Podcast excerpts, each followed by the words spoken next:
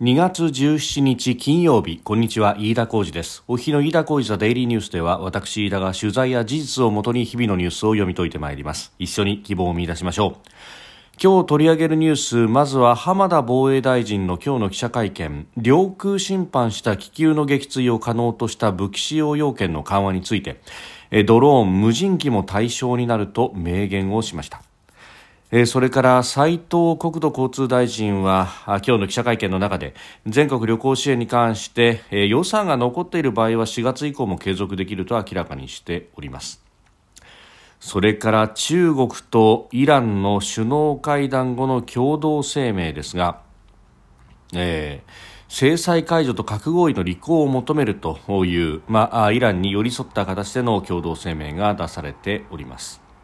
収録しておりますのが2月17日日本時間の夕方6時を過ぎたところです。すでに東京の市場閉まっております。日経平均株価の終値は昨日と比べ183円31銭安2万7513円13銭で取引を終えました。えー、前の日のアメリカの株式相場が大幅下落したことあるいはアジア株も難聴であったということで売りが優勢だったということであります。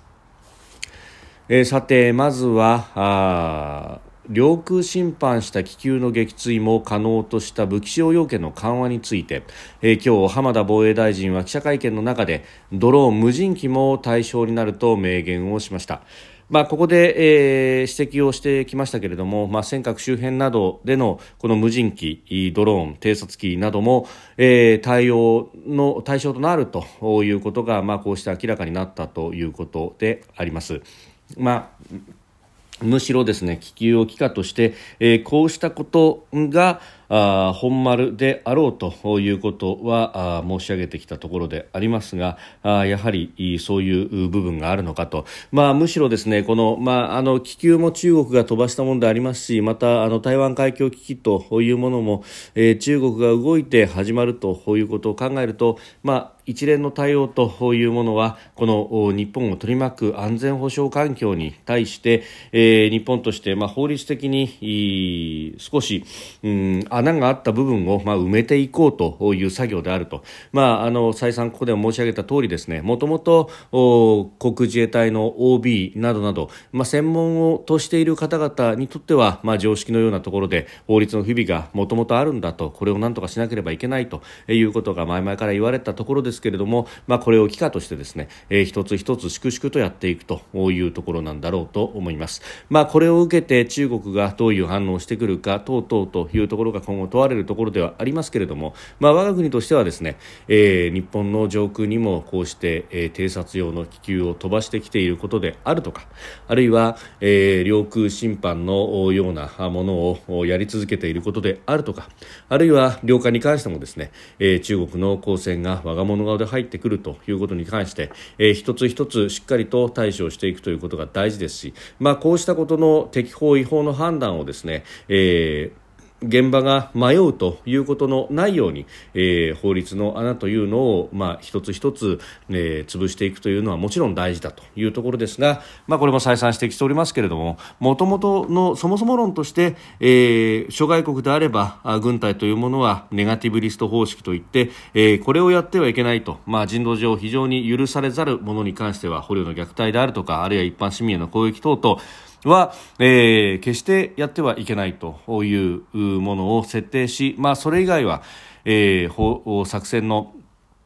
目的に向かってですね、えー、最短かつ、えー、最大限効果のあるものをやっていくというのが、えー、諸外国の常識ではあると。で、他方、日本の場合というのは、えー、基本的に、まあ、警察予備隊から出発した行政機関であると、えー、法執行機関であるという建前がありますので、えー、何をしていいというものが決められているポジティブリスト方式と法律に決まっているもの以外はやることができないと。えー、いうのが、まあ、原則であるというところで、まあ、そこでですね、えー、じゃあ新たな事態に直面した場合には、えー、法律の、まあ、ある意味のこういったはなんですけれども抜け穴探し的なことをやるというようなことになってくる、まあ、このポジティブリスト方式というものが果たしていいのかどうなのか。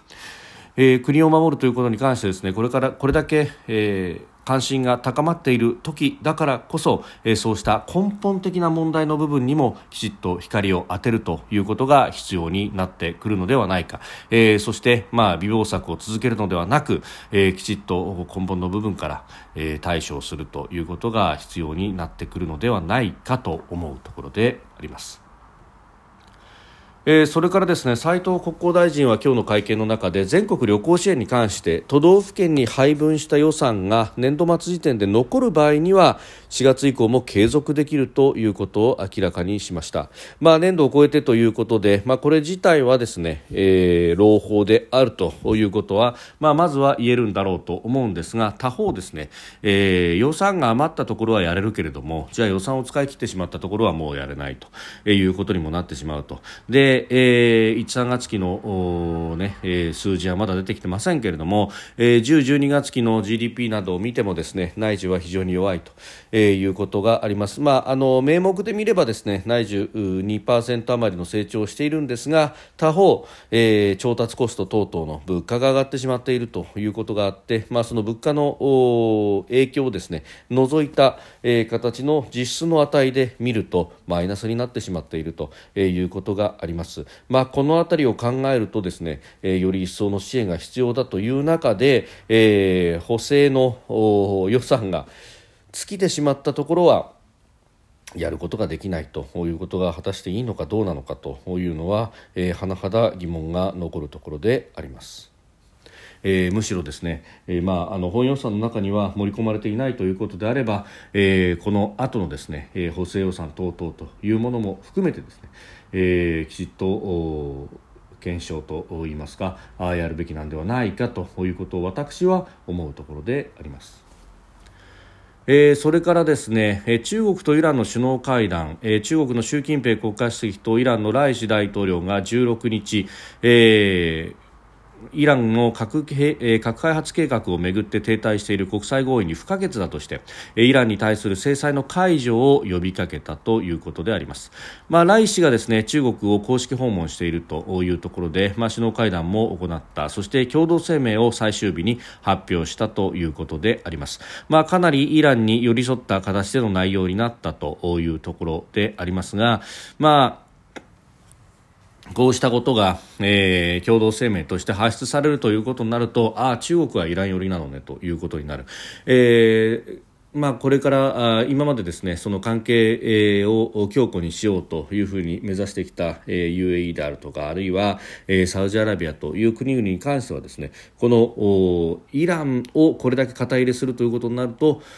それはうん、逆にサウジアラビアなどを袖にするということにもつながっていくんですが、まあ、この辺りを中国としてはどう考えるのかというところであります。で、えー、そうでなくてもですねこのところは中国国内は、えー、かなり荒れ模様になっていて例えば新型コロナが発生したとされる武漢、えー、ここでは高齢者たちが医療給付の削減に対して抗議デモをしたということで、まあ、ソーシャルメディアなどを見るとですね映像等々も出てきているわけでありますが、まあ、革命家インターナショナルを歌う場面があった等々すでに報じられておりますが、まあ、ただこのネット上にあるですね映像などを見ますますとそれだけではなくって、えー、打倒反動政府という声も聞こえるということで、まあ、これがですね、えー